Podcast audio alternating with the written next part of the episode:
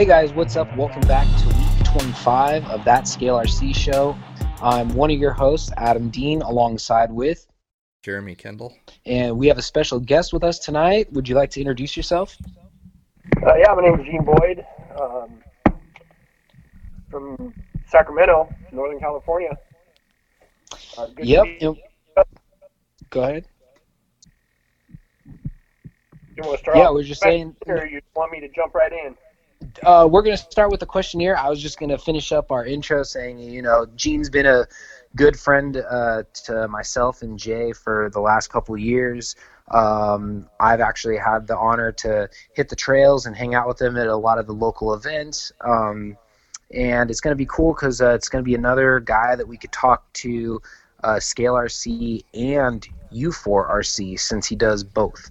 So we haven't had a guest like that since uh, Sean Rosen. So, um, but yeah, so we'll dive into this, and I will still apologize. I'm just getting over my cold, so I might still sound a little weird, but I digress. All right. First question is, what is what was your first scale crawler? Ooh, that would be uh, like the OG green-bodied Honcho SCX10. Oh wow! Nice. Yeah. And nice. It, I mean, it literally was like I I met. So when I first got in, it was like you know, kind of probably like a lot of people, you know, two-wheel drive slash, you know, bashing around, having a good time, and got into the whole upgrading and you know, just kind of sucked in, you know, just started having fun with it. Uh, used to be an old motocross race guy and couldn't race anymore, but wanted to have a hobby and just fell into RC totally by accident. Um, started meeting people, you know, and I met Sean Heaton. He lived in Davis when I lived in Davis, and I went over to his house and he had this crawler course in his backyard. Rocks and log ladders, and I was watching him crawl his Wraith, which I think he still uses to this day. Um, oh wow! And I mean, it's dude, it's like one of the best Wraiths built dig unit, you know, that I've ever seen, and he crawled it like there's no tomorrow. But anyways, um, I saw the crawler and I was like, dude, I could get one of those. And immediately the next day, I went on, you know, Craigslist, and the guy was selling, you know, a dirt cheap bone stock SCX10, and I met up with him. He had like a Traxxas you know, brush system in it. it just it just snowballed from there, and it's just been nonstop gangbusters since then. You know. Nice. That's awesome. And it just never and never looked back. You know, it's just been progressing ever since then. You know, and I can honestly say, in the, the five years that I've been doing this, I have not met like in any other hobby, even motocross, I have not met more cool people than I have in RC. Yeah, and it's because I personally think it's because everybody's got like a common interest and a common, you know, so that it's like, so they all want to just get out and enjoy it and have fun. It's not like a, you know, whose dick's bigger contest. I mean, it can be. There are those guys, but the majority of it is, oh, that's pretty cool. Oh, you know, we're gonna go hit this trail. You guys want to come? And then everybody just BSs and has fun. Right. So. I don't know, just the whole the whole mentality of people. You know, it's it, you don't see the the generosity. You know, like it's like going to a U4 race.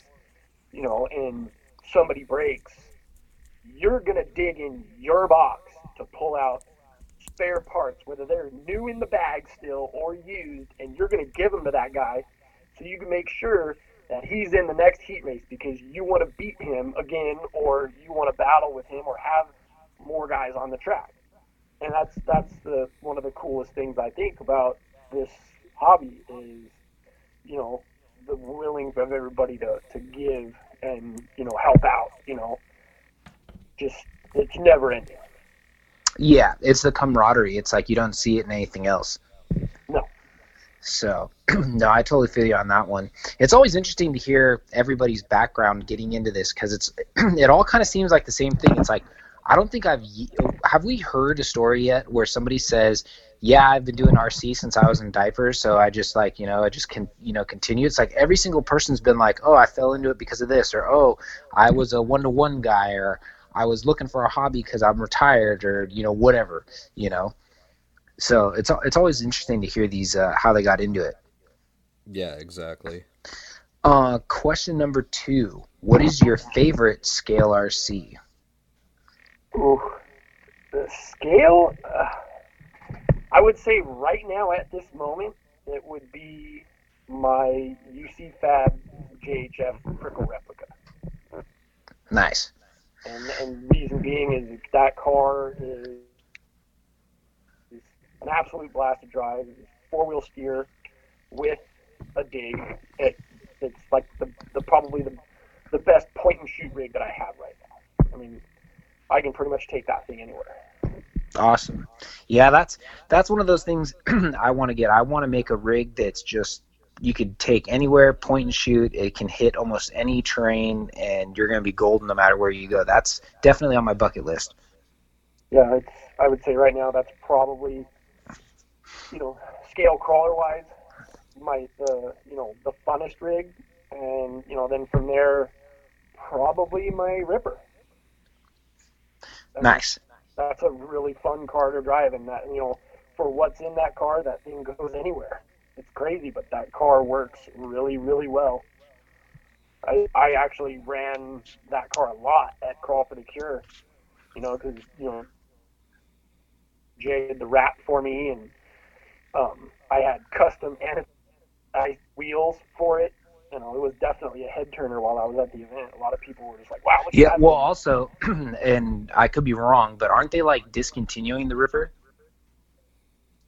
Um, as far as I know, um, they are finishing up like the last few of the cars that were on order. Mm-hmm. Uh, so yeah, I don't, uh, you know, and uh, don't quote me on this, but I really don't foresee them making any more of those in the future, just because there's so much that goes into each one.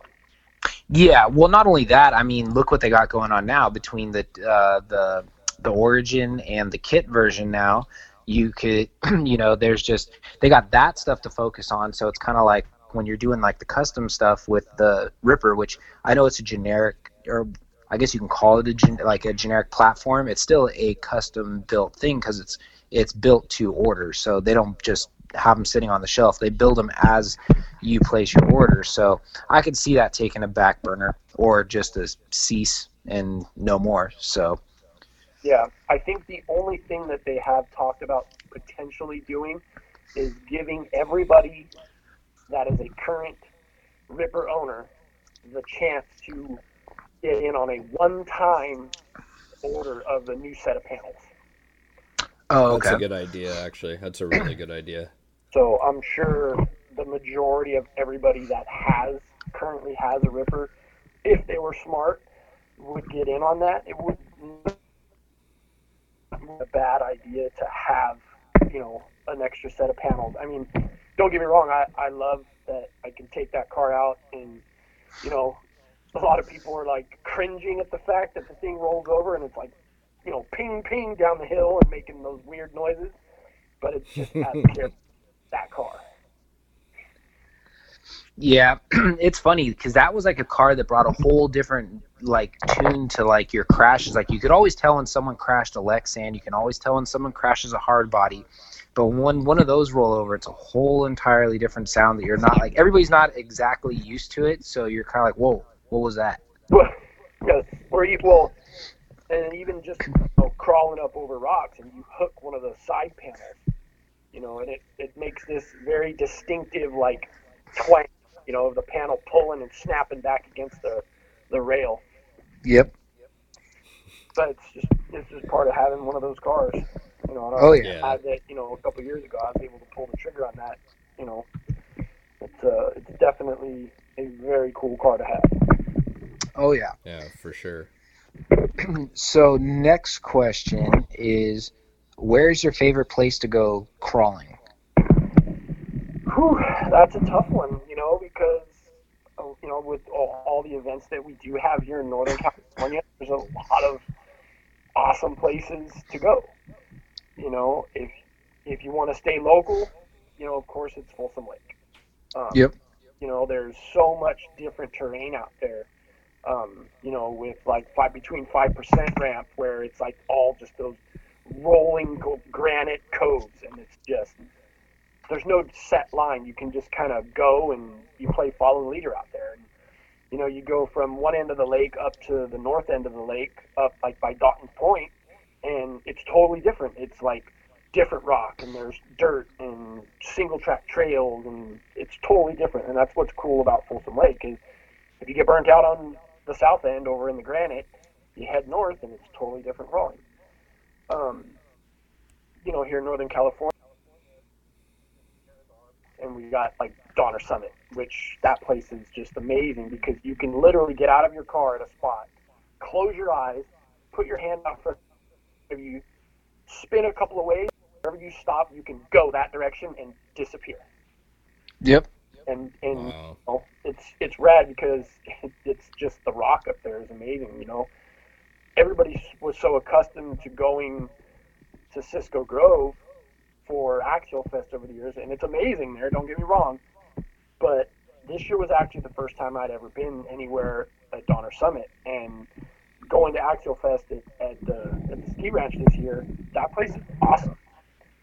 I mean, I, I wanted to go back up there after Axial Fest just to go crawl that area.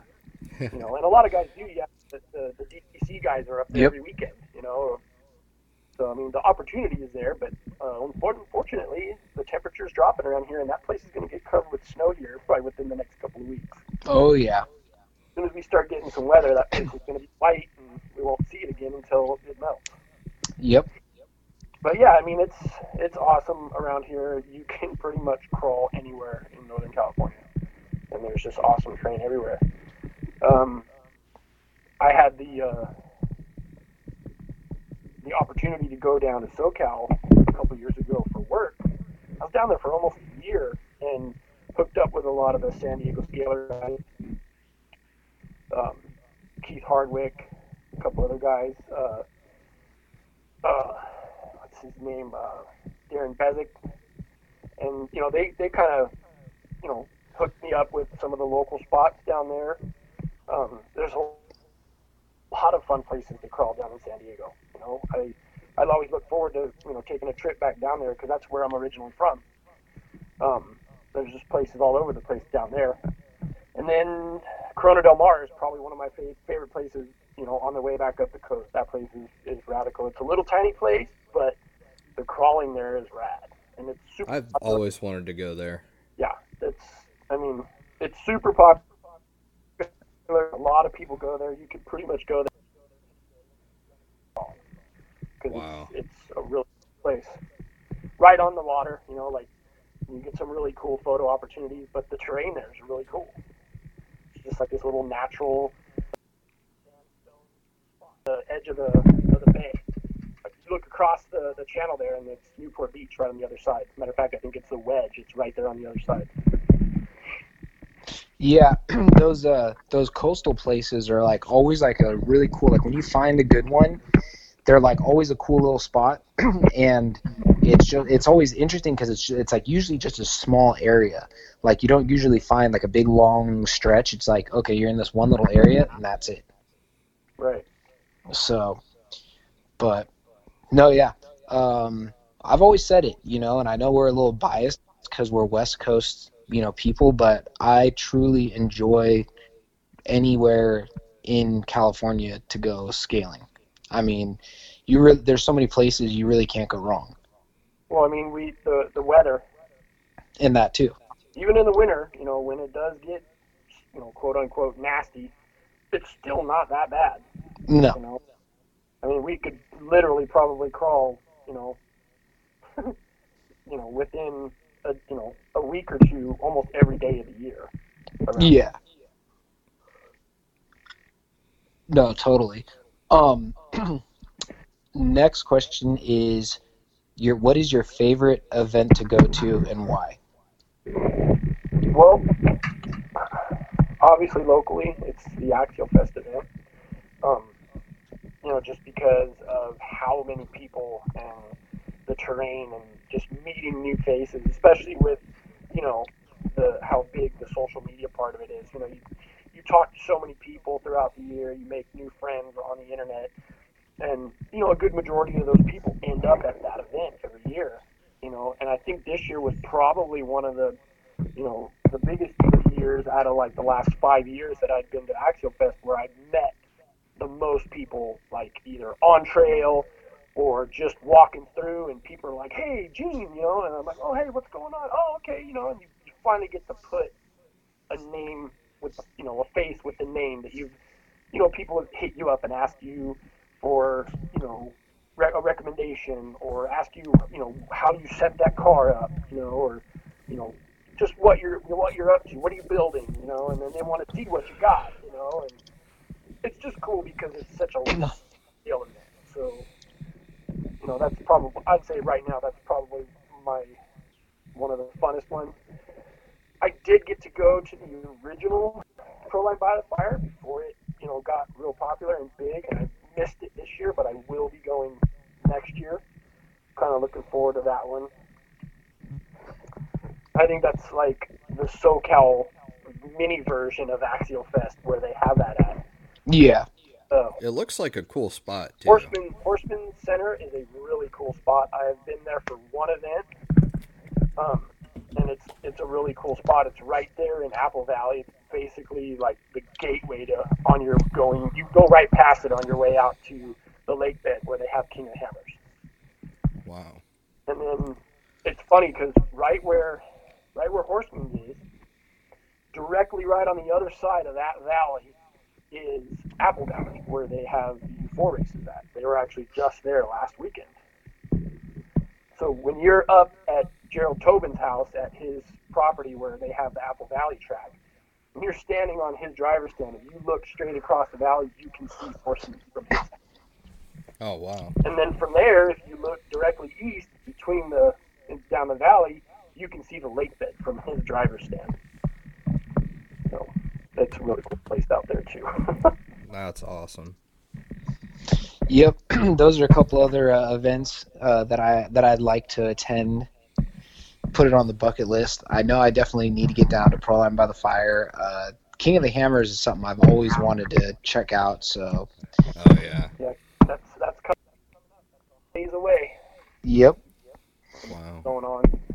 Did you guys um, watch any of the live feed of the uh, Ultra Four National? Oh hell yeah, dude! That was awesome. That was such good racing. Yeah, I pretty much watched the whole day. I mean, I was busy around the house, but I, I had my phone on the live feed the whole day. I mean, they went they went live at like 7:30 in the morning, and I had my phone glued, basically glued to my hand, from 7:30 until the last 4400 race.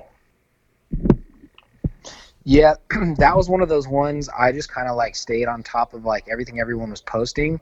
Um, it was actually kind of interesting. Um, there was a couple people that I didn't even know that were like, I guess you could say into that, you know, and they actually entered. Like there was a guy, and it's kind of like a small world, and I'll just make a quick little rant. There's like a semi-local off-road group called Chevy Militia. They started out in Santa Cruz. Now, like the main guy lives up in Roseville um, or Rocklin, so it's kind of moved up there, and he kind of works with WFO Concepts now. Well, one of the other guys in that in that club built a U4 racer, like, and I guess kept it on the down low. WFO is one of the sponsors. They went out and did their race, first time ever racing. I think they placed like seventh or something like that. Wow. Yeah, it was Uh, what class was that car in? I got. I'd have to look. I'd have to look that up. That's the only thing I don't that I forget. Um, but yeah, and it's funny because like I'm like, man, this guy must be going all out because he just got done rebuilding his Tahoe. He's got a white uh, mid '90s four door Tahoe with some wicked supercharger motor in it and one ton axles and 40 inch uh, swampers. I mean, the thing's just a beast. Jesus. Yeah, they were just they were I want to see it now. Wait, wait. You no, that was that's his wheeler. That's not his. That's not the U4 rig. The U4 rig looks like your your typical U4 you know, rig, all tube and panels. Oh, okay. So he didn't do like the stock class or anything. No, no, he actually. That's Oh. why I was saying I was like, man, what's this guy doing? Because he just got done building his wheeler, and then he had this whole U4 rig on the on the under wraps. So Hundred grand plus U4 rig that nobody knows about. exactly, but yeah, no. That's so I'll, badass. I'll have to check that out. But no, it was kind of cool because like you know, there's a lot of stories like that. These people just get into it, and then like the first one out, and they're like, you know, doing decent, you know, for they get hooked, and that's all they want to do. And it's kind of cool because, um, I don't know, Gene, did you go out to uh, Fire and Ice when it was at that motor park, Wild West Motor Park? Been to Fire once. It was at it was at Moon Rocks. Okay. So the one year when we didn't when they didn't have it there, they had to find a place and they went to Wild West Motorsports and uh, you know, it's it's it's pretty impressive when you see that area and you're like, dude, this person just to do this and you're like, wow. It's like designed basically for U4 and I think they have a couple areas where you could do like the We Rock style competition. Yeah, so if if you're at and you're if you're in the grandstands and you're looking at the U4 track, Ultra 4 track, if you look basically directly west, like over the parking lot in the pit area, you'll see another road that goes up the hill. Well, at the top of that hill is the rock piles that they have the We Rock events and the Super Crawl events at. Oh, okay. We've actually had a, a scale Ultra 5K up there, up in the top. Oh, okay. Yeah, there was a there was actually it was the day after uh, a We Rock event, and uh, Chris Jones brought you know all the 801 guys came out, um, you know, and then any of the local local guys from Reno, uh, me, Tony Mazza was there. Um, it was yeah, it was you know around the same time, Octoberish, um, but it was a great event. You know, crazy event. You know, the the first uh, the first you know uphill was just like straight up this gnarly up uphill road and up to a rock pile up at the top, and then it just wound out. I think we was three laps um, on that for that track, um, but it was fun. You know, and that, that's that's a radical area up there too. There's a ton of stuff up there to do, but it's a killer place to have that type of event. We've always told Chris, dude, you got to come back to and do another Reno event. You know, it was a fun event. Oh yeah, but that's what I was getting at. Was it's not that far away from the Sacramento area? It's a few hour drive, and you're there. So it's like it's it's not that far away. No, it's not. I mean, you you can you know even from from my house, I think to get to Wild West uh, is like you know just shy of two and a half hours to get there. Yeah. It's not far at all. So, oh, let's see where are we at. Uh, duh, duh, duh. I just built an Capra axle while we were talking. Oh, okay. Nice. I built the front. I'm gonna start on the rear now. Now, is this your first time actually using? Now, I know this is a total sidebar because we have a few more questions to get to. But is, are you? Is this the first time actually building a Capra axle? Because I know your first Capra, you put the VP Cur- uh, Currie um, uh, portals underneath Yeah, it. I put the VP portals underneath mine uh, front, so it has four wheel steer. But yeah, that was that was literally the first stock axle that I put together. Um, as a matter of fact, this car that I'm building right now is for uh, Casey Shear. Nice. He asked me if I would do him a favor and put his uh, his Capra together. So I've been rounding up, you know, electrical, and, you know, electronics and whatnot, stuff like that. Uh, matter of fact, uh, Jay's doing a wrap for me. Yep, I got yours done. I just need to finish that one now. yeah, I think that's, uh, you know, I guess if he ever listens to this podcast, it won't be a surprise. But I think once he sees it, he's gonna lose his mind because.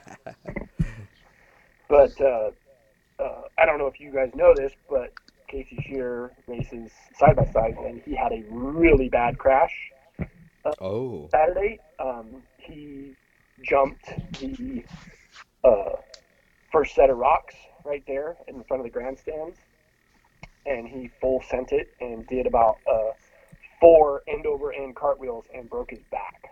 Oh my Damn. god, dude. uh, you know, a little. He did that in a side by side. He tried jumping that thing. If you if you see the crash, you will be like, oh my god. Whoa, it was, dude. It was a crazy crash. Um, The full size rigs were having trouble getting through that. yeah, he he sent it. It was a full send. Um, and it was it was gnarly. It was a gnarly crash. Probably one of the gnarlier crashes I've seen on a side by side. But yeah, he was uh, he was in surgery that same day. Um, crushed a vertebrae. Um, they got like three or four vertebrae uh, caged. You know, fused. Right? Oh my god. He just got out of the hospital today, and that that crash was uh, I believe it was Friday in qualifying. Damn. So yeah, it was it was gnarly. It was a gnarly crash. That's so crazy when guys will do something like that. And like there was one where the dude had just a gnarly close call and landed on his wheels and was just like, okay, like just barely drove out of it. And I mean, the force that your body's being subjected to in that, I mean, it's just even if the car was okay, I mean, how does your body feel to continue driving after Oh. something like that? I mean, it's terrible. You know, I mean, those guys, those were that was the, like the main. I mean, this is after practice and qualifying on Friday, and then they go back out, you know, for you know a, a seating qualifying run in the morning for the main event. So you got to think about the the first seven guys. They go right through to the main, so they don't have to race again for the rest of the day. But you got guys that have to go through like a B main and an LCQ and then you know those guys are driving around in those cars all day long, just taking. That's got to take a toll because Oh, that you'd think. course is not. It's not a smooth course. I mean, there's a lot of rocks, a lot of jumps, uphills, downhills. I mean, that's a gnarly course. You know, Damn. fun course for the spectators to watch because you can sit in the grandstand and see the whole track. But uh, yeah, um, just uh, a local guy here in Northern California, two guys actually in the 4400 class. Cody Addington won the uh, the the main, and uh, Mike Boo got second, both from NorCal here. But uh, that was actually really cool to see, you know, the, to be able just to watch. I was bummed that I couldn't go, but I mean, you see everything on the live feed. Yeah. It's really good. Yeah, that's why I said it's one of those things. Even just like going up, going up there to catch a race would be fun, just to like do something different. Yeah, there, there's still one more um, race out at Prairie City. You know, they, they do the Ultra Four stuff out there too. yep, yep, that's another place. That Um, believe is is a, a winter a winter a winter race. They just posted it up today, as a matter of fact. yeah, I haven't been, I haven't been to Prairie City since oh, I want to say like 2014, 2015. We went to that was the last year I think we've been to Hangtown was I think like 2015. Oh, you went out there for the motocross national? Yeah, we used to go every year. Me and Michelle go out. We went. Out, we've been going. We went like I think our first year we went was like 2010, 2000. Yeah, 2010, 2011, and then we went. And then I remember one year it was just so brutally hot. We were just like, yeah. And then I think that might have been the last time we went was because of the heat. We were just like, this is insane. It's crazy. I've been to that race, you know, numerous times since I've lived up here too, and I know what you mean. Like, been, been out there before where it's just rained all day and it was just a total mud fest. Yep. miserable. And then been out there before where it's been 105, and guys Yep. are guys are literally boiling their gas in their bikes during the, Ye- during event because it's so hot. Yep. Yeah, I remember being down there. They had um, these. It was the one. My old roommate was a mechanic for the Joe Gibbs team, and uh, we were down there visiting. And he, the tanks on the bikes were aluminum, and they were taking them, and they had these like dry ice vests and these other vests that were pumping like freon through them just to keep all the fuel cool. You know, before the motos and stuff. It was pretty crazy. Yep, that's uh, Northern California for Yep. Because I know one year we went, we were like expecting like how it was the other year, and we're like, oh, it's gonna be hot, and we were there, and it was like almost like June weather, and you're like, man, and this is like because I think it's in May, um, is the race? It's May or June. I forget, but still, that's like the beginning of summer. Usually, it starts getting usually super the first race of the season. Before Yeah. the race used to be Glen Helen, now they they're having uh, the Sacramento race be the first race. Oh, okay. I got heat stroke at Glen Helen. That's probably my fondest memory of that place. Well, that's like the high desert. You know, it's Dude, that place is gnarly. hot out there. Yeah. So let's see where are we at. Uh, A little off. We'll, we'll, cur- we'll get current current number of rigs. Oh man, let me step back. One, two, three, four, five, six, seven, eight, nine, ten, eleven, twelve. Nice little nice little fleet. I mean, have we ever heard anybody that's given us a lesser number than ten? Maybe me. Oh yeah. Well, no, I don't think me. And I mean, the crazy thing is, depending on what I got going, you know, most of those rigs all get driven, whether it's, you know, U4 racing, um, you know, the scale crawling stuff, or U4. Um, Yeah. Oh, don't forget about my 5K rigs. You know, I got purpose-built rigs just for the 5K. You know, that's all they get. You know, they get driven a couple times a year, but they're that's what they're for. Nice. Yep. No, I hear that. Um, you know, that's like a lot of scale guys will set up. They got trail rigs, they got more crawling rigs, and then they got rigs that are like, yeah, we won't even. This thing won't even go over a rock. We just take it on, you know, like scale fire trails. but That's one thing I don't have is a rig that that isn't purpose built. You know, I don't have any pretty rigs. I mean, I've got really nice rigs, but they're all driven and they all got wear on them. yeah. But I mean, I'm going to say it right now. A lot of your UC Fab rigs are they're they're pretty, so they're they're nice to look at and they perform. So I think that's a win-win. Right? So, uh, where are we at? Uh, so, so here here will be an interesting answer since you're like a two kind of person. Comp days or trail days, which do you prefer? I would rather go on like a really long trail run, trail ride. You know, just get out, backpack, water, maybe even some snacks, and then just go. Nice. Um, the comp thing is is fun. I just, I don't know. I just, you know, you, it's fun to like do gates, but I would honestly rather just get out and and just take off. You know, and not not have to worry about where you're going. Um, I don't know, just comping. It's fun to do, but I would rather just trail.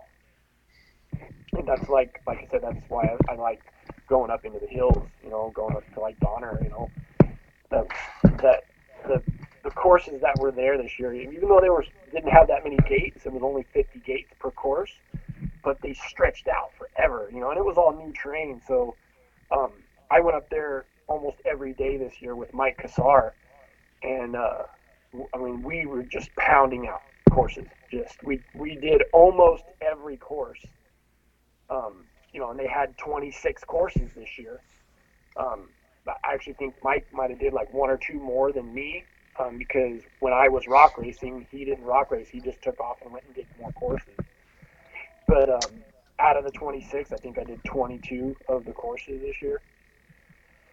And Awesome. it was just cool because you're just covering so much ground at, at that event. And like I said, it's just backpack and and just go.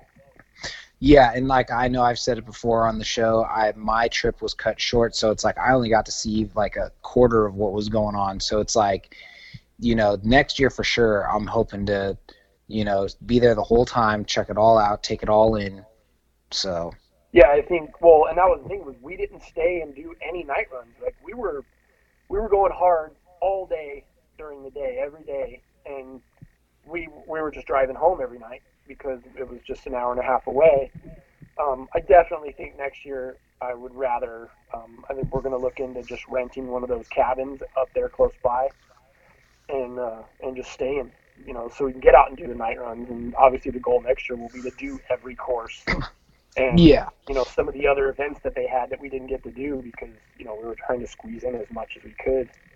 yeah, no, it's it's definitely nice, and it's nice to see like, you know, uh, uh, you know a change. I mean, like I, I not all changes are bad, and I get it. And you know what? Like I like I know we said it when we originally had the quote unquote Axial Fest episode, is it's so funny going to that event and then everybody like everybody's answer was it's not Cisco I'm not going. Oh have fun. This is gonna be a joke and da da da da and then after everybody saw all the pictures and the positive feedback it totally changed everybody's mind. Everybody was getting all bent out of shape that they didn't make the trip. They I mean how many times do we see after that everyone's like oh I should have just went. Oh trust me I I made my one of my Axial Fest posts after the event was you know, how awesome of an event it was and the terrain and meeting all the people and, you know, how even though with all the change in Axial with going to Horizon and everything, those guys did an excellent job. Courses were awesome, you know, especially having that many. But uh, yeah, I just I, I said I said anybody that got stubborn and said, "Oh, it's it's not at Cisco. I'm not going. I'm not going." I told them flat out, "You messed up. You missed it. Yep. Yeah. Could have win. it was that. Yep. Which is now I think is going to be interesting for the next year because now that so many people have missed out, you know, what is that going to do to that little, you know, parking lot camping that they have? Well, uh, it's you know, hopefully, you know, Axial and Horizon, they maybe, you know, maybe with you know pre-reg and all that stuff, you know, since a lot of since the event was so good this year, that maybe pre-reg will be a little bit bigger and they'll make adjustments accordingly, you know, to accommodate more people. Yeah. That was a learning curve, guys, because you know it wasn't the original group of guys that we were accustomed to over the last five years. You know, like we lost, you know, the Rodneys, you know, and and John Schultz and Scott Kirkus and all those guys that we're used to seeing weren't there. You know, we still had Randall, and Randall was like, you know, it's funny, like, I bumped into Randall so many times this year at Axial Fest, it was almost like I was following him. You know, I, every time I turned the corner, there's Randall. You know, going to eat lunch, oh, had lunch with Randall like twice while I was there. Every time I turned around, there's Randall, there's Randall, there's Randall. That's really weird. It was really cool. It was cool, but it was just weird. I was like, dude, I'm not following you, I promise. Yeah. Oh, did, did I ever tell you how um, it was actually pretty funny. Somehow Elio ended up with Randall's phone. so we're like, all of a sudden, Elio's like, dude, there's another phone in my pocket. And he's like, whose phone is this? And then, like, I think he hit the button to see, like, the screen. And uh, it was a picture of him and his wife. So there, so he was like, oh, I got Randall's phone somehow. And I already told him, I said, I know how it happened. You weren't paying attention, and you saw the same similar black phone laying on the table when you showed him your rig, and you probably just stuck it in your pocket. That's funny. But yeah, we had to go make a special trip back, and it was funny too because even Randall goes, "Dude, what happened to my phone? It disappeared." So no, that was pretty funny. Um, where we at? Uh, we're almost done with this part. Uh, if you were to walk into a scale shop or into a hobby shop, what would be the next uh, scale purchase you would buy? Now, would it, would it be out of necessity? Necessity, splurge, you know, something you got to have, whatever. You know, like if you're just going to walk in, what would it be? Right now, at this moment, out of necessity, it would be uh, another set of uh, one nine Proline crawlers. I mean, I mean another set of Proline Proline one nine crawlers. Nice. Next on the list. and then, last but not least, uh, favorite hobby shop.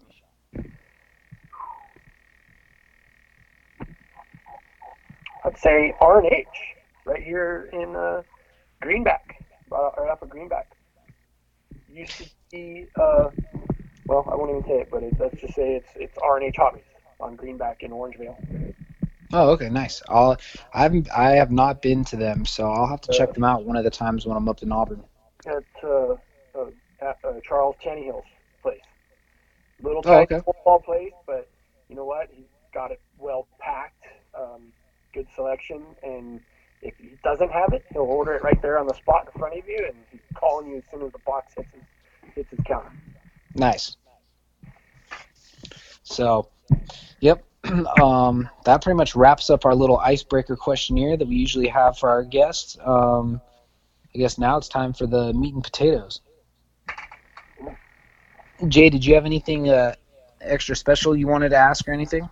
No, uh-uh. I'm good. No, we're just gonna shoot. We're just gonna, you know, uh, shoot from the hip now.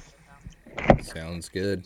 All right. So my my question that I wanted, um, I guess, kind of answered because I know we talked about this numerous times, and I know we sound like we're beating dead horses over here, you know, because we seem to only talk about the axial capra. But um, this this week's guest is somebody who did something that was kind of, in my opinion, innovative. First, you know, we didn't really see it.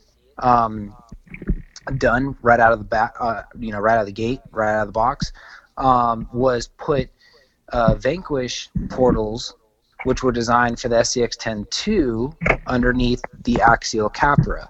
So I guess my question is, what made you decide to go that route? Is question number one. Question number two is, did it at all change the geometry of how that suspension worked? um, and you know, give us your take on it. You know, I, I was just something that I decided that I was going to do even before I had the rig.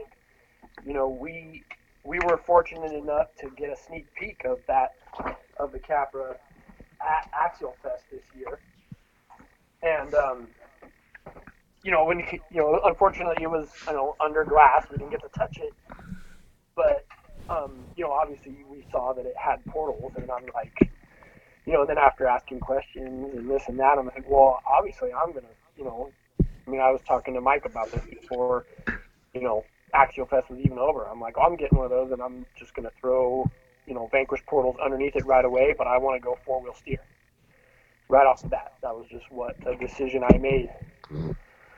Um, you know, and then if the opportunity came to have a second rig, then I would put those, you know, I would do a stock one. So yeah, you know, after the the, the release and everybody starts seeing pictures of it, um, and now, you know, obviously, uh, with the the influence that Kyle is putting into that car, he's already released a couple of, um, you know, progress pics of what he's coming up with doing the cap drop in my goal with the Capra drop-in rig is to take the uh, both of the front axles and put them underneath the Capra, or the UC Fab Capra drop-in rig, oh, and go four wheel steer with that one. nice. That'll be rad. So it'll just be a little bit of both, but I'll you know that'll have eh, you know neither one of the rigs is going to be stock, but it's still going to have that same you know drivetrain, trans, links, you know just with its own twist. And that's just kind of how I've been, especially with, um, you know, being like a UC Fab guy for as long as I have been, you know, and having his cars. They're just a whole nother ball game of car, you know, and being able to get the Vanquish parts and run those parts, you know, that's another bonus. I mean, their their stuff speaks for itself. Yeah. No, we definitely covered that base uh, in the last couple episodes. Um, so I guess you answered the the why. I guess the other question, because me and Jay kind of talked about this, I think on the last episode, was um, now that the fact that the Vanquish axles were designed for the SCX 10.2, did it change or alter the the way the suspension worked? Being that uh, it is a that would be a narrower axle over the stock Capra. So, in my opinion, because the stock Capra axles are technically XR width. They are really wide for that car. You know, it's it's pros and cons. You know, you you've got the good and the bad. Um, I can use the last time Mike Kassar and I went out to Folsom. I didn't have my Capra built yet, but he's had his built, you know, for a couple weeks now, and he's been running it like crazy. I think he's he's probably upwards of like you know anywhere between 12 and 15 miles on things since he's had it. Um, so he was running his Capra, and I was running my uh, UC Fab JHF rig, which you know is four wheel steer um, with Vanquish portals.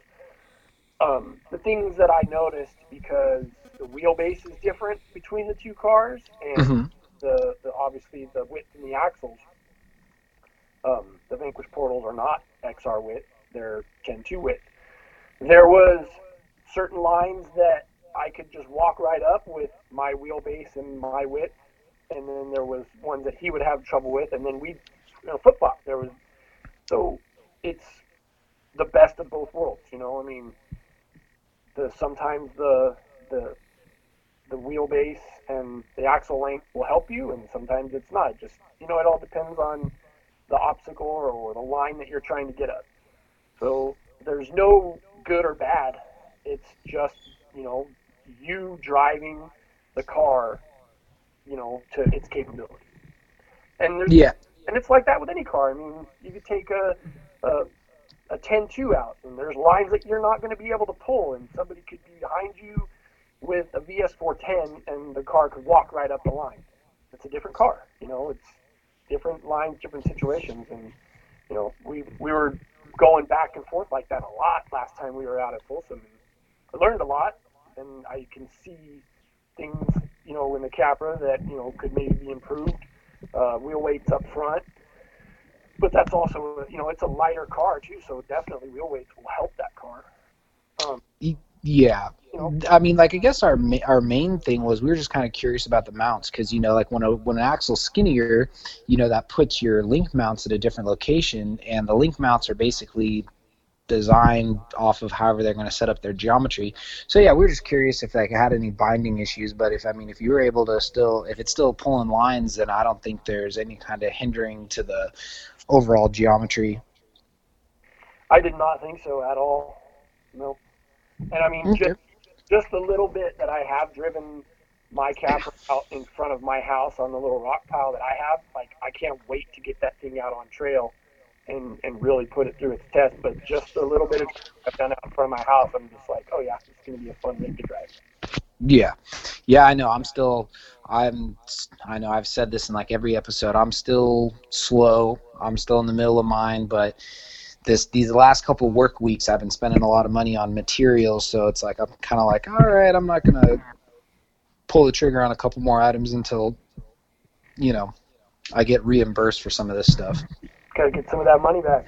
So Time to start But- paying out some bills. Exactly. Um, but yeah, no, I definitely want to. I want to get mine done because I know we've been talking a lot.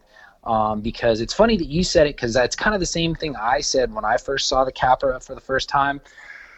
Was I was telling myself I was like, man, that thing would be so badass if it had four wheel steer. And then I think like three days later, uh, Rich released his with the four wheel steer, and I'm like, oh, you got to be kidding me. Somebody else was already thinking it. So, which doesn't surprise me because, you know, a lot of people, you know, their minds are always running. So they're always thinking, excuse me, thinking of stuff. So I was like, that'd be cool. And I know I've been bouncing ideas back and forth with you um, for the past, like, what, two, three weeks on how to set up the, the four wheel steer. And since we're both MKS guys, you've actually have come up with another way to go with another micro servo that doesn't necessarily fit the same footprint as the one that they recommend, but it still works. Yeah, um, I was. So, what stopped me with the HV61, which is literally the, the same, almost exactly the same size servo as the one they recommend, the Spectrum. The only problem with the HV61 is it's a five millimeter spline shaft. So, if you get the the that, that spline kit that has all of the parts I think it's uh, it's a two-speed high-low servo saver kit. It's uh, AX31009. That won't work with that spline because it's made for a six mil spline for a 23, 24, 25. So once Mhm. we figured that out, um, I contacted Thomas at MKS and I said, "Hey, what's your largest? Oh, I'm sorry, your smallest micro servo that has a six millimeter uh, spline for the for the spline count for the shaft for the servo horn, and he told me it was the um, the HV69, which is you know a really good servo, but it's just a hair bigger. but just upon looking at the, the the layout of the servo and how it sits in the car, it was minor on um, you know doing the mods that I you know that I figured out on my own to make that servo work. Um, there's you know, anybody that, that's put together a Capra, there's the little servo mount, and they've got like a locating pin hole and then the screw hole. So, you know, because the HV69 is a little bit bigger, um, you use the right side servo mount, you just bump it out to that locating hole, and make that hole a little bit bigger, and put the screw there. And then on the right, on the left hand side, get rid of that servo mount, that, that mount altogether and just make a spacer to fit underneath the servo here, and then just put a long screw through it and it mounted perfect. And, you know, once I got the car all programmed, uh, ran it right through, got my endpoints all perfect, right where it needed to be for each position, you know, for full lock, open, and rear lock, uh, and it works perfect, you know. And that, that HV69 is a badass little servo. Um, and it's killer because it's got a six millimeter output shaft, so you can run the the parts out of that AX31009 with the servo saver on it. Nice. Yeah, that's uh, one of the other setbacks I got to do. I got to get rid of the my HV6100 and replace it with um, the HV69. Yeah, I'll probably just end up uh, sending this HV6100 to uh, Sean Russin because I know that he can use it in his TRX4. Oh yeah. Mm-hmm. I won't. Ha- I won't have a use for it because even if I go to you know once I do the other uh, Capra, I'll I'll do the HV69 again. It's super easy mod to do. Didn't cost anything, and you know it's I, in my eyes it's it's just a better servo. Yeah. and it makes it easier because like I guess anybody else you know that has put a Capra together yet um, has seen that little. Um, I mean, it almost looks like a like a shackle pull pin kind of look. It's like an oblong hole kind of like mount that goes on the selector rod for the uh, dig unit. Yeah. And they basically design it all to work around that servo saver or the parts in that servo saver. So I guess if you were trying to make it work with another servo that didn't, you know, that wouldn't work, it's doable. It's just not, um, it's not as straightforward. So you can kind of see why using their stuff makes sense. But um, Yeah, it's also a. Go ahead. I see what you're. I know what you're where, what you're getting at with that. Uh, it's it's like a little oblong hole, just like a loop. And Yep. It has that little insert, and the screw comes in it, and it's kind of all. It, it just kind of floats in there. So there is a little bit of play in that, you know, because it's it's plastic. Um, ideally, I think maybe once I have time, I'd like to change that link mount to like a small rod end with uh, you know an actual uh, you know like a stainless steel pillow ball, something that's going to be more solid, you know, Oh, there you go. That's a good idea. instead of just the plastic kind of floating around in that oval. It'll be more set in one position. It won't be floating around or slopping back and forth. It'll it'll take a little bit of the slop out of, you know, when you hit the dig on those servos, and it's going to be like in, you know, middle and out. It'll just I think it'll just be a little bit more solid. It's just going to be finding the right rod end with you know a pillow ball in there and, and then mounting everything together. But it's you know it's like anything else. You know, this is what we do. We try to make things better or you know, a little bit more solid. You thinking like just take the uh, use a die on the shaft that's that's already there?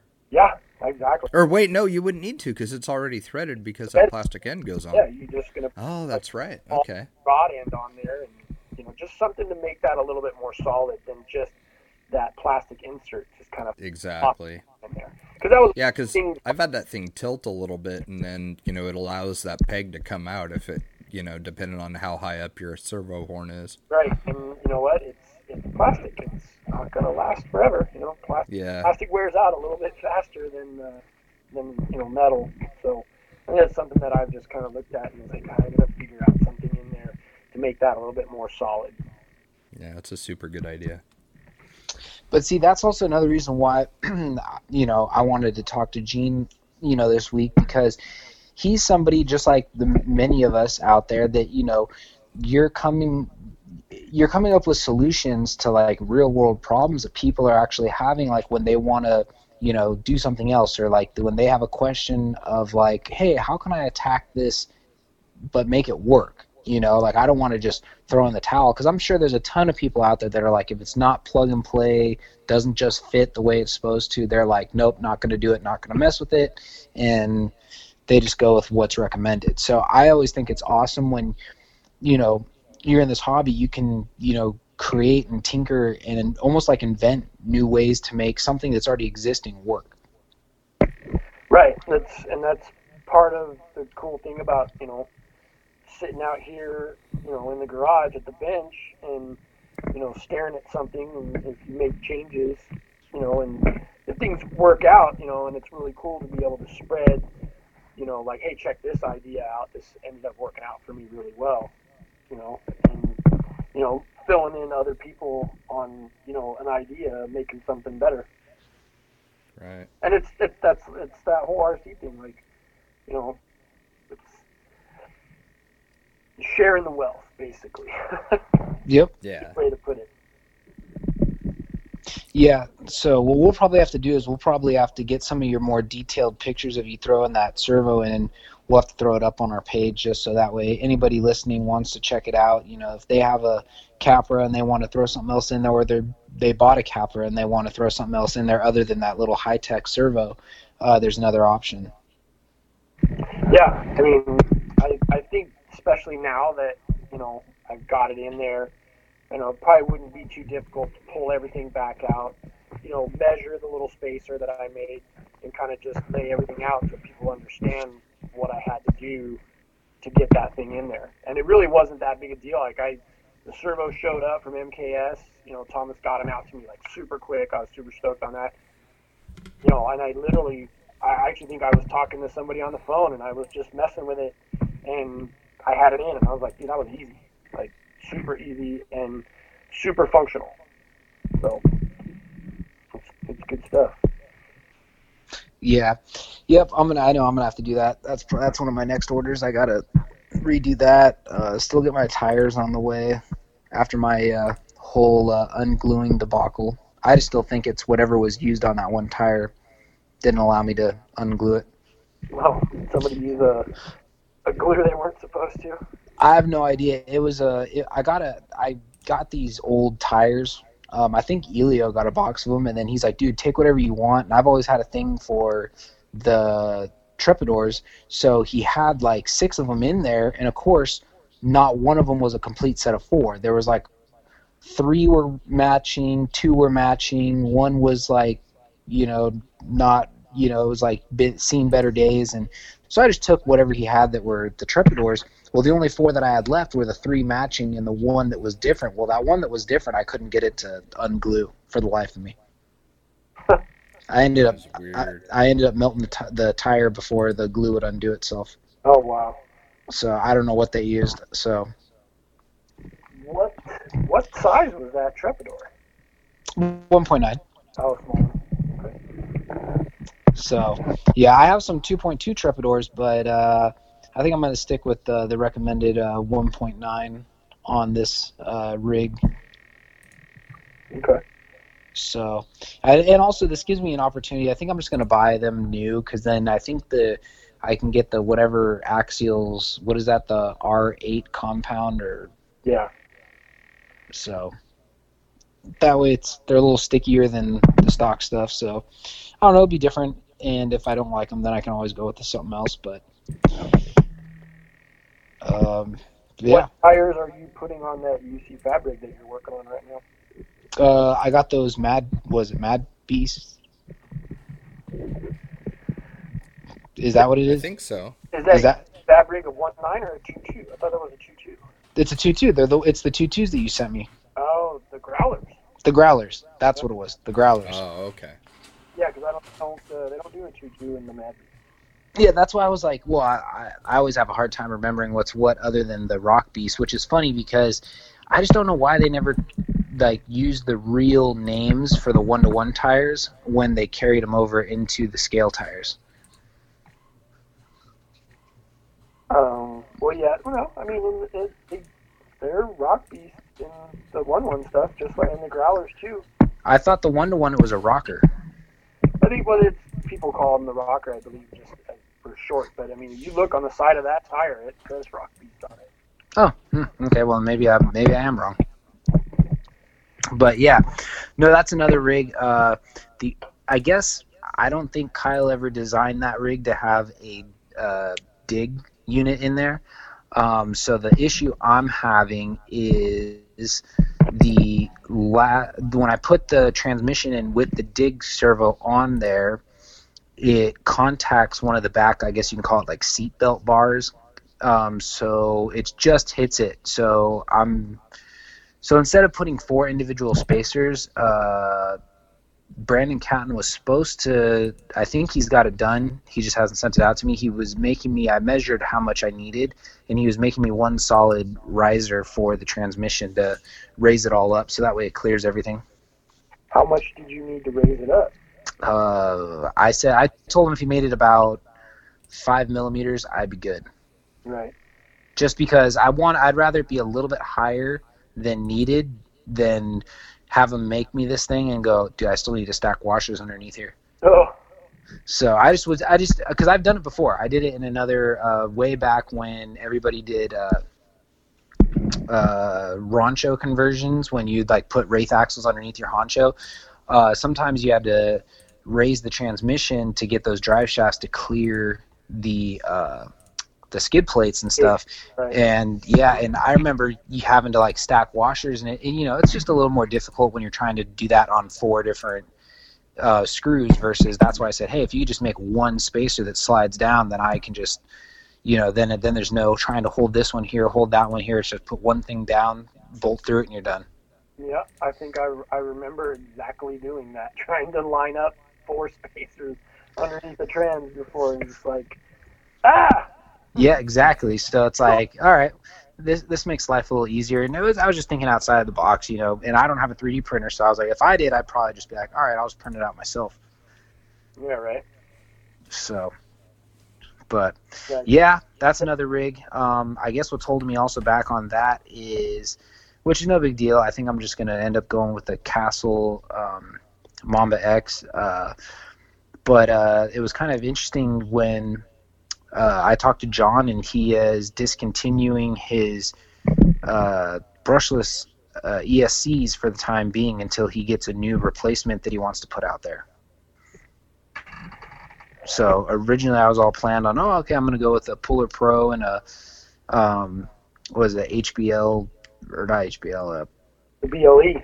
BLE, and uh, he was like, and he's like, yep, can't get them anymore. I'm like, oh well, Yeah. So- It's, uh, it's slim pickings right now out there. There's like no castle combos anywhere. Um, nope. I primarily pretty much went to to Tekin in all my rigs, anyways. Uh, I really like the RX4. Um, I think I got like one or two cars left that might have Mamba X's in them, but everything else is RX4 now. Um, just like how, I mean, I, and it's funny, I, I squeezed that RX4 um, in that Capra. You know, I, I know I knew it could be done, but um, there's not a whole lot of room underneath that car for that big of an ESC. Originally, I had it on the back wall, and it was getting into the way of the, the dig and the servo horn, so I stuck it up in the front left, right underneath the right underneath the driver, basically right up against that firewall on the on the driver's side, Oh, okay. perfectly tucked in right there, no, not in the way of anything. I was actually happy that I relocated it to right there.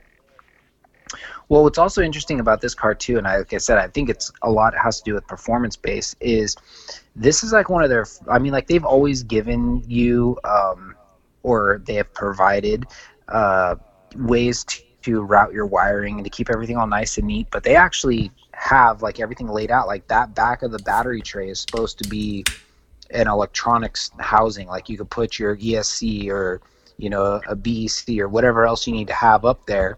And then they actually have little tabs that bolt on underneath so you can route your wiring for your servo and stuff. It's actually, it's a, it, like I said, it's a well thought out um, setup. Yeah, there's like, it, that helps uh, secure all your wires and get them all pinned down so they're not flopping around underneath there. Exactly. Um, and then I guess the last thing, because like I said, I know we've talked about the Capra a lot um, in the last couple episodes. Is so I know when when we first talked about this, you didn't have that issue because you were running Vanquish axles. But uh, did you see what I meant when you put the Capra axles together and you put the stock servo mount on there? You have to use the short. You have to use a shorter servo arm, otherwise it'll hit the pumpkin. Yeah, I haven't put the links on yet, so you know, it, it, I just got the axle sitting. Um, but yeah, I remember we we did talk about that. Um, I, so uh, and I know like the Vanquish ones, they they have a 20 and a 22, so I'll try the 20 on there first and see if it's. Uh, The know, 20, yeah, the 20 should be fine. Because that that's the issue I had. I had I, and I didn't even realize it till I actually cycled it by hand. I had just thrown on one of the long like Robitronic style um, servo arms that I had, and I didn't think anything of it. And when I swung it back to the passenger side, it would just come to a stop every time, and I was like, oh well, that sucks. So on the top of the pumpkin. no, it actually wouldn't go past it. It would just hit it and stop. Oh wow. So I mean, and that was with no power. I mean, I was doing it by hand. If I, I'm sure if I put power to it, either a, it would have stressed the servo, the servo arm or the servo mount ears because it's just plastic. It would probably try to push the servo sideways, Right. or it would just try to power through and just take a chunk of this of the pumpkin out. yeah, if you know, especially if it was something that you didn't notice, you know, and you know, obviously you're running a strong enough servo, it's just gonna groove the top of that pumpkin out. Yep. Well, I, I mean, I don't know. Maybe I, I don't know if I'm the only one that that had this issue, but when I tried to put the stock one that they give you, the plastic one with that little metal insert, for some reason it didn't want to go on my MKS, like not easily. So I was like, you know, I'm not gonna try and like press this thing on. So I just said I'm gonna throw something else on. I've had a few weird instances lately where servo horns have been kind of like you get it started and then you almost have to put the screw in to like press it onto the shaft is really weird. But I've, I've had that happen a couple times lately. That- Yeah. I've ran into that same thing, and you're like, God, do I really want to press this thing on? Because Oh yeah. I might take it off if I have to. Yeah, and see, that was the same question that I was asking myself because I was like, God, I really want to press this one on, or uh, I say, especially because you know, like you just said earlier, you know, plastic, you know, some of the plastic, like even like what they did with that servo arm, is they made it more durable. It's still a part that could potentially break. So then, what do you do in trying to get the rest of it off your servo? Well, especially just pressing it on before you've gotten like perfect center.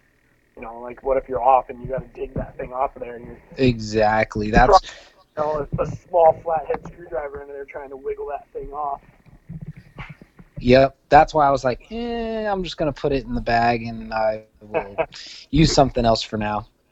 So, yep, I actually went with the Axial Hop Up, you know, their brand for the 25 tooth for the MKS, and it obviously goes on without a hitch. So,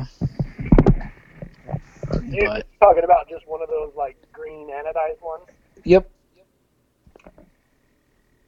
Yeah. So uh, I mean, that that's the like the T6, or I think it's the T6 is what they call it.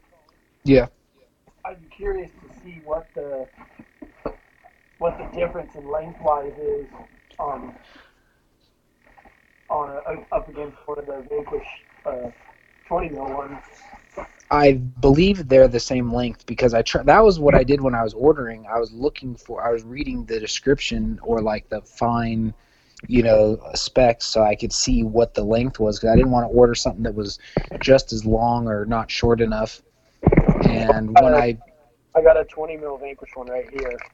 I'll tell you right now. Just looking at it in the bag, it looks like the uh, the Axial one is just a hair longer. okay, well then you should Yeah. be good then. Maybe, maybe like 21 instead of 20. uh, as opposed to the Vanquish one.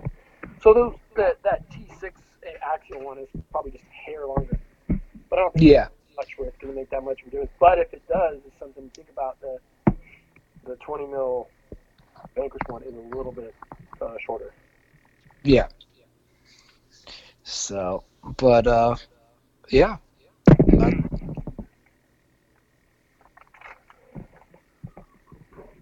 So Jay, you've been silent in this one. I've just been listening,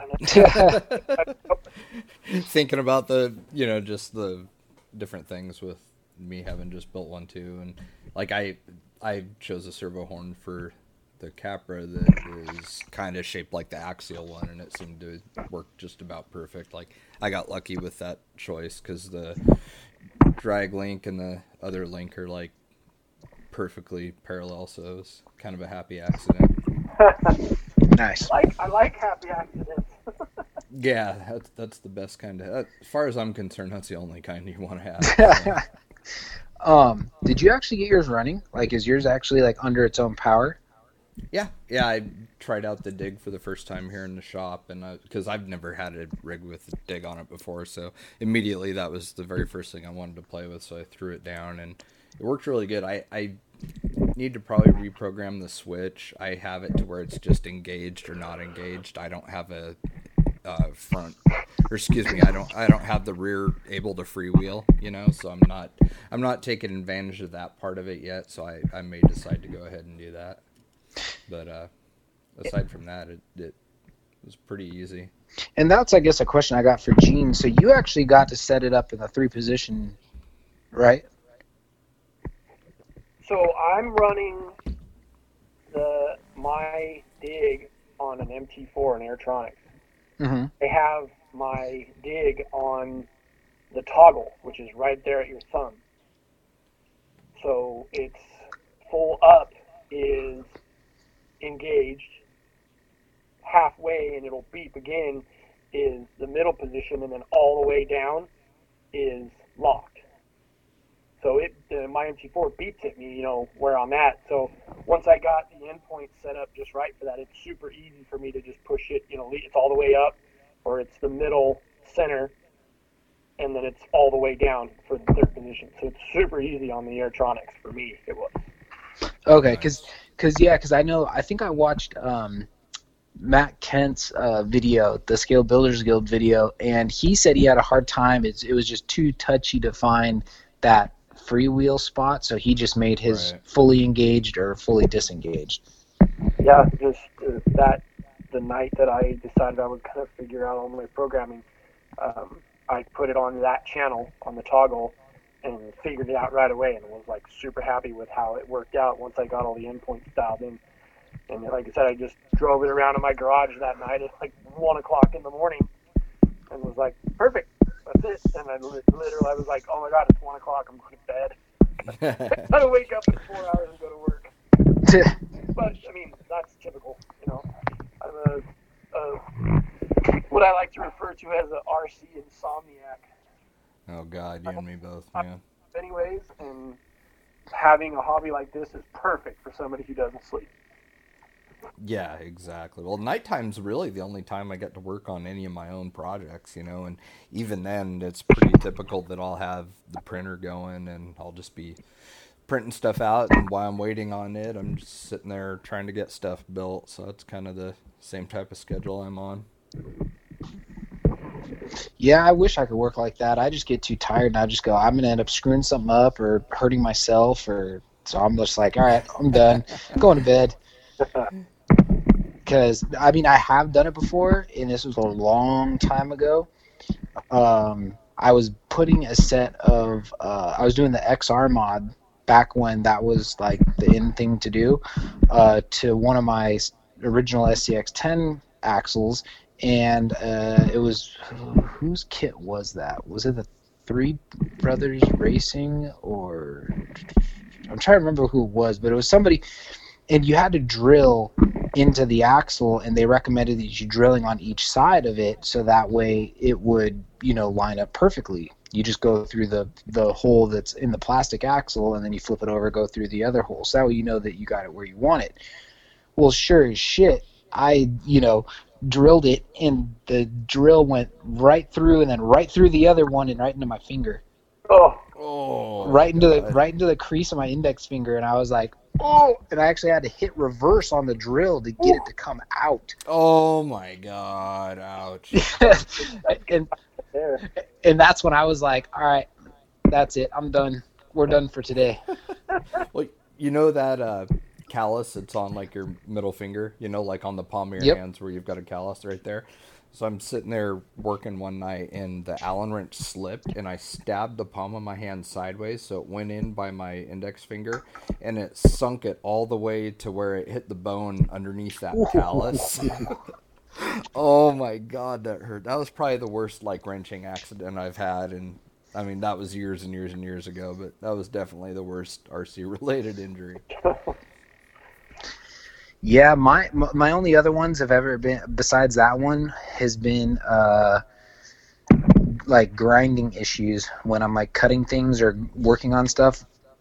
Um I made them well I was wearing them for a reason, but I had gloves on and I wasn't paying attention to where my other hand was 100% and I was Oh.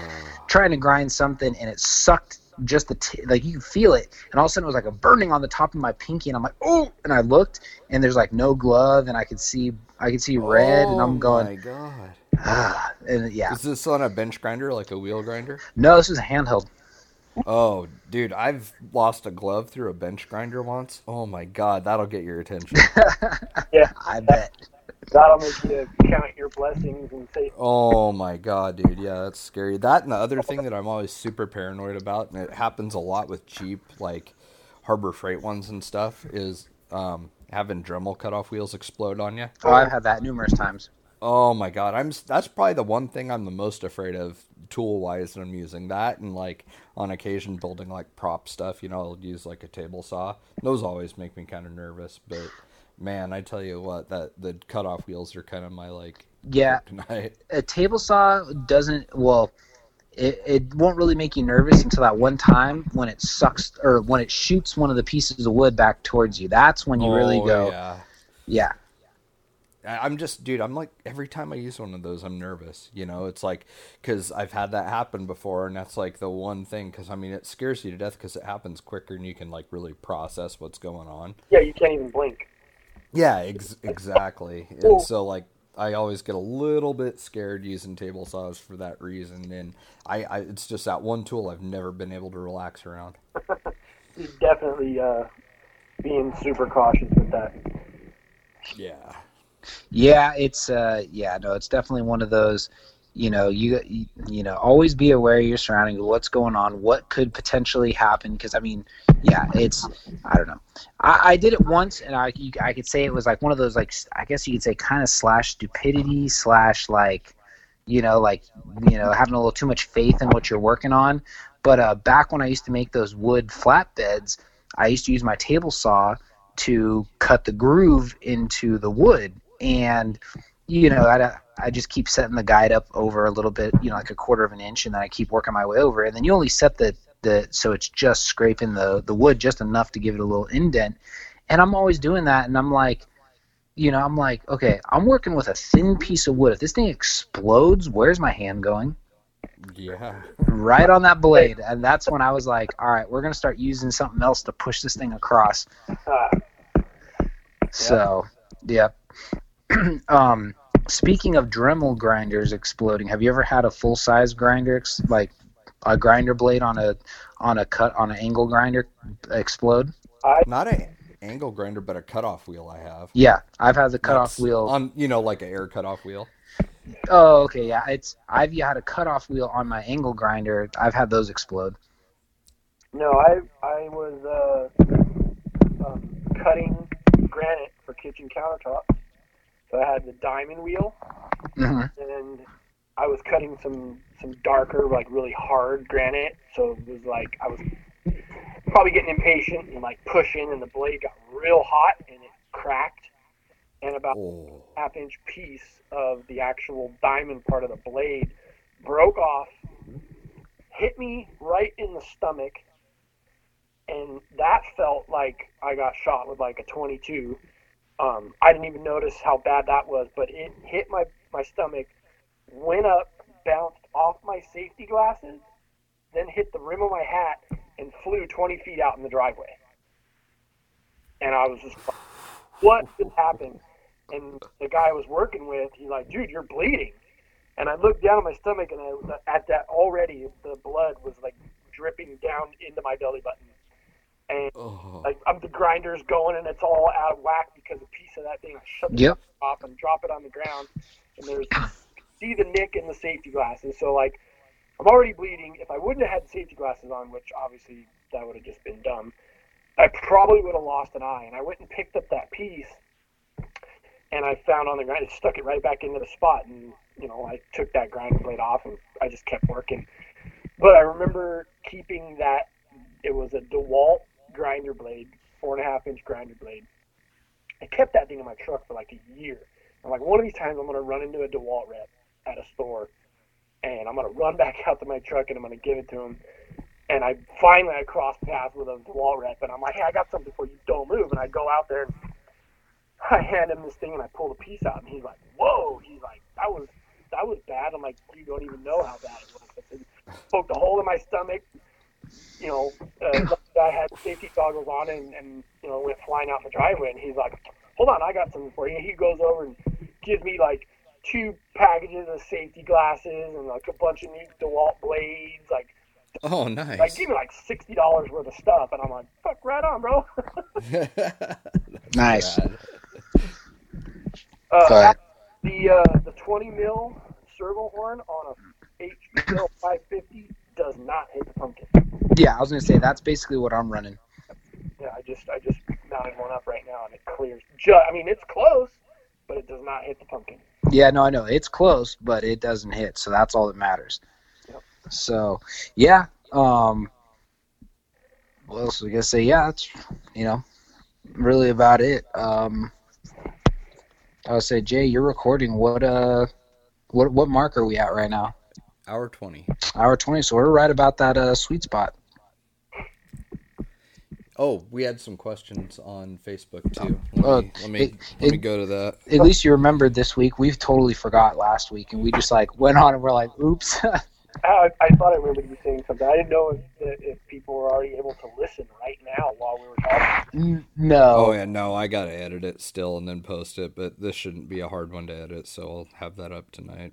Um, let's see here.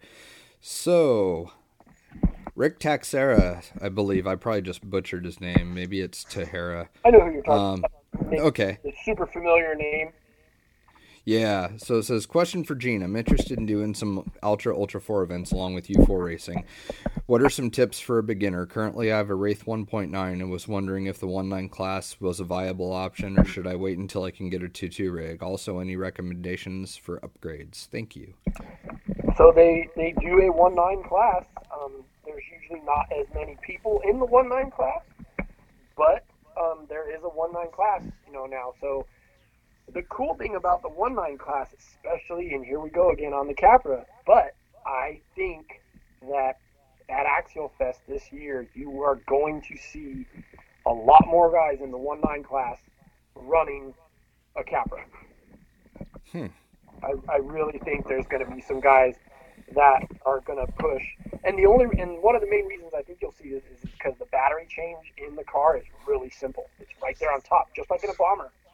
Right, yeah. Even though you have to run smaller batteries in a Capra, you know, like um, you're still going to be able. I think I it's going to be a, a viable car for the one nine class in the scale ultra races.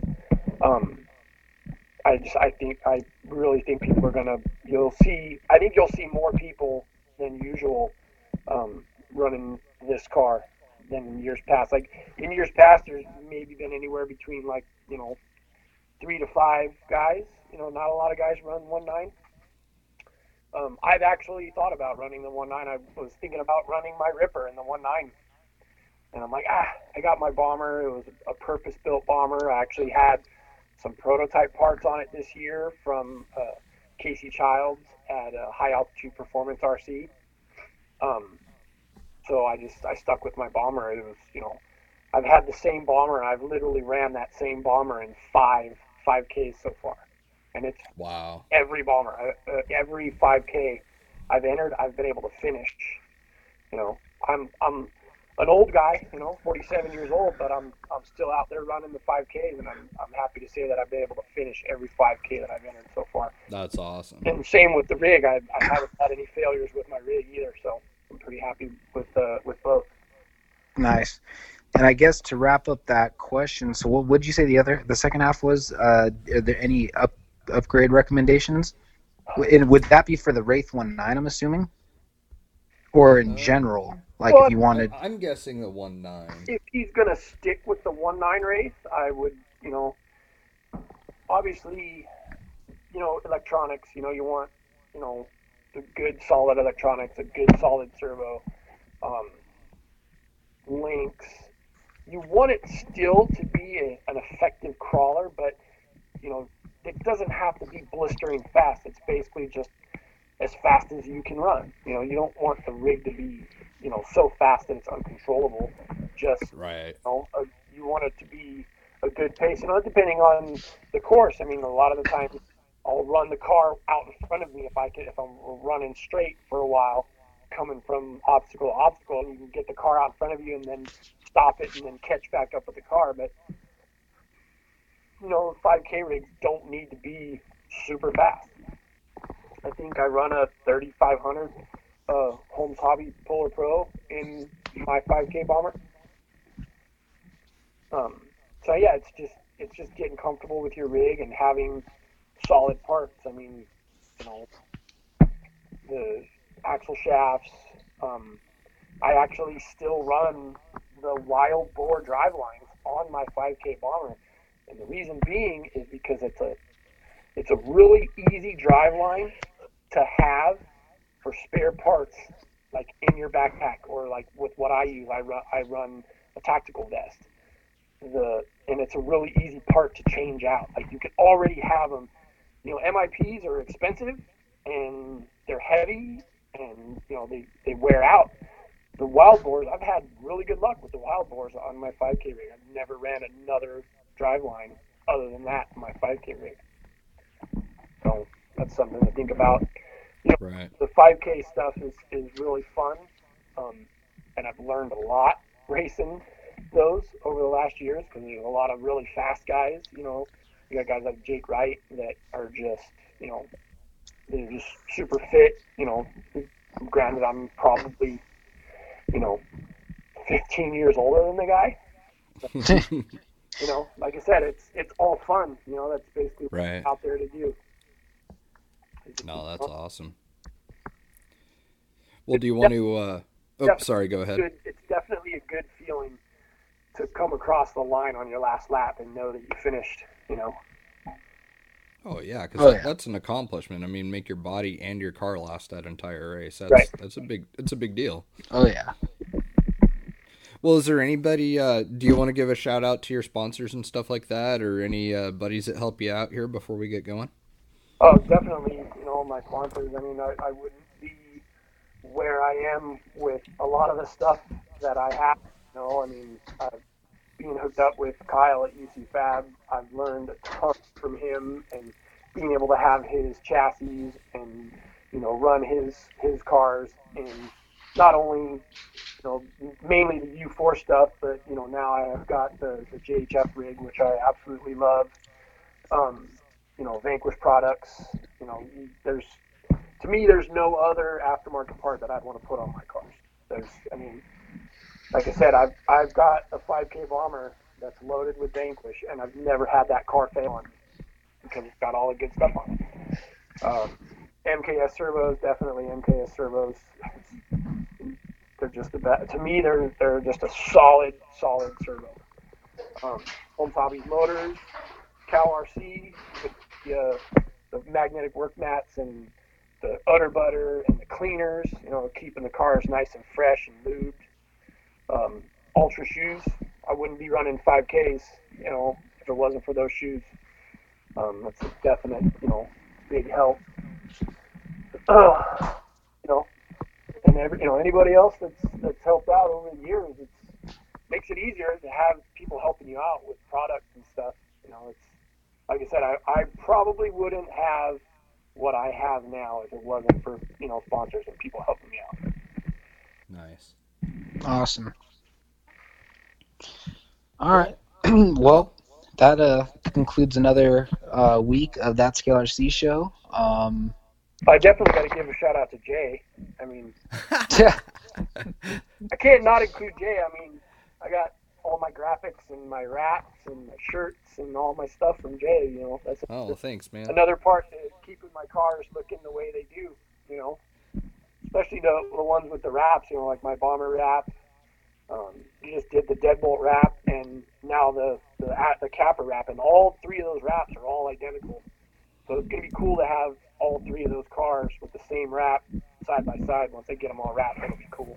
That'd make yeah, that'd make for some good pictures. Yeah, for sure. I got the, the bomber with my ultra wrap, the deadbolt with the ultra wrap, and now I'll have the Capra with the ultra wrap, and they're all pretty much the same. The logos might be a little bit different, but once I get all three of those done, it's the deadbolt is on my is actually on my VS410, but that deadbolt has the UC Fab top cage, front and rear bumpers, and sliders.